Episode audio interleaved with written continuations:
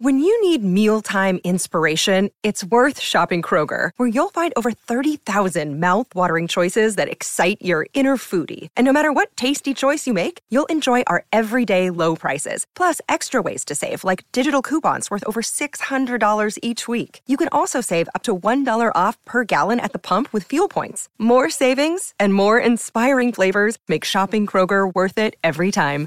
Kroger, fresh for everyone. Fuel restrictions apply. Another day is here, and you're ready for it. What to wear? Check. Breakfast, lunch, and dinner? Check. Planning for what's next and how to save for it? That's where Bank of America can help. For your financial to-dos, Bank of America has experts ready to help get you closer to your goals. Get started at one of our local financial centers or 24-7 in our mobile banking app. Find a location near you at bankofamerica.com slash talk to us. What would you like the power to do? Mobile banking requires downloading the app and is only available for select devices. Message and data rates may apply. Bank of America and a member FDIC. Hello, everybody. Welcome to episode 78 of Optimal Living Advice, the podcast where we take any questions you might have about the many struggles of life and get them answered for you here on the show. I am your host, certified life coach Greg Audino. Today, we've got sort of a unicorn topic to go over.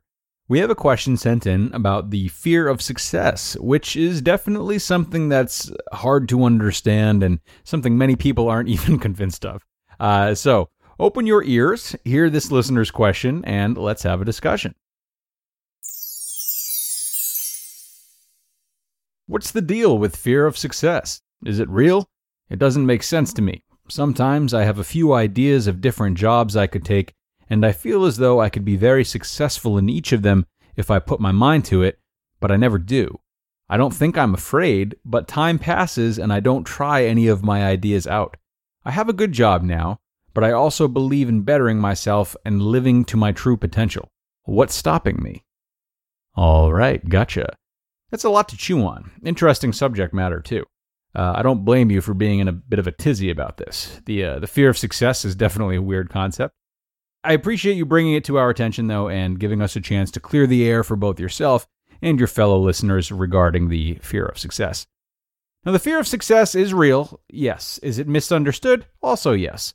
And I'm not sure it's necessarily what you're feeling, uh, but I'll let you decide that for yourself once I've first broken down the fear of success, and then I'll give you my two cents about uh, your particular predicament. Now, to me, the fear of success isn't really about success at all.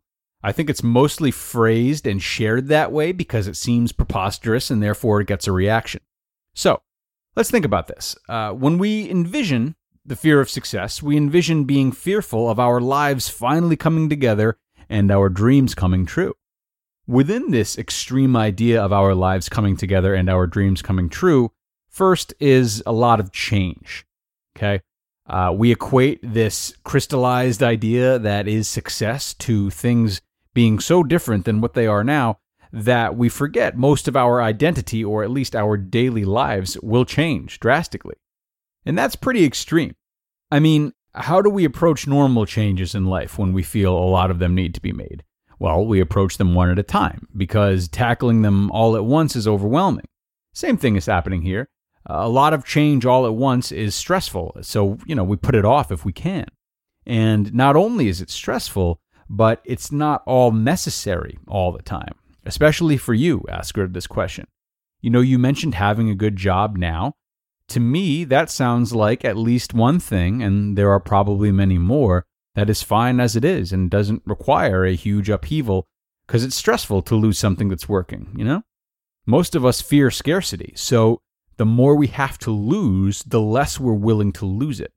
Now, for that reason, though I said I'm not sure you in particular are afraid of success, a lot of people in your situation will be more prone to shy away from big changes because they aren't as necessary things are working well enough as they are, and the threat of losing that makes us feel, you know, a little shaky. Meanwhile, if we put off chasing this success, here's what happens. We can continue to believe that huge success is possible, which balances us with both hope for the future and comfort in not actually risking anything for the time being. That gives us this feeling of maintaining control, thinking it's within our grasp if we wanted it, but not actually gambling on it. So, not only are we fearful of all the change, but at the end of the day, we're still basically afraid of failure, aren't we? failure of coping with all the changes, if not failure to actually become successful, rather than falling on our faces after risking it all. To me, we don't fear success, we fear the failures within success. I hope that all makes sense. Uh, we're kind of going out there right now. Feels a little bit like a, uh, a devil's lettuce conversation, if you know what I'm saying. Um, but that's the deal. That's the deal with fear of success uh, that you asked about and whether or not it's real, as far as I see it. But like I said, I'm not sure that's the culprit for you, my friend. Here's what I'm gathering from you good job, ideas about other jobs that would be better, and the belief in bettering yourself. Those are three main points that you made. This all feels very natural to me. It's not really infused with any energy or zest. And I think that's really what's keeping you from changing things rather than being afraid. Like, if you see other opportunities you could take that you could excel in, it's only about succeeding, right? It's not about passion. If there was passion, there'd be one great opportunity that's really detailed and that you really care about. The other ideas wouldn't even have enough mental space to exist in. And the job that you have now would seem much less enticing when compared to something that's actually meaningful to you. Whereas right now, it seems the only temptation derived from changing things and acquiring a more successful life is because you feel you're capable of it or have the potential, rather than because it really lights you up. If there was a very precise vision you had that was burning inside you and kept you up at night, fears surrounding taking action on something like that would be more of a useful conversation to be having, if that makes sense. Wanting to better yourself is okay, uh, but I think right now your best bet is to redefine what better really is.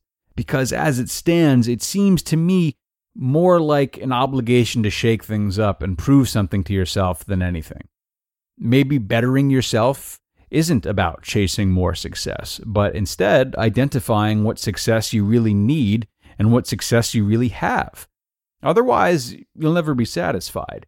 Maybe bettering yourself is focusing on the value you already have and allowing yourself to be okay with not chasing down more. Your natural instincts so far have led you to daydream more about other possibilities rather than to actually act on them. And you know, maybe that's your gut's way of telling you that things are fine the way they are and that you should work more on enjoying what you have rather than maximizing just because you can. Okay, my friends, that'll about do it. Thank you so much for listening today. Asker, again, I appreciate you sending your question in, and I hope we were able to help you out. Uh, please do reach back out if I missed the point of this question somehow or shortchanged the paths that you often consider for yourself. We want to get it right. So if it was misinterpreted, please let us know. Everyone else, you are also encouraged to submit your questions. We love hearing from you. If there's something you'd like our help with, some extra support, email your concern into us at advice at oldpodcast.com. Advice at oldpodcast.com. We will take your questions there and do our very best. Okay? Have a wonderful rest of your day, everyone. We appreciate you being here and hope you'll stop in next time. Until then.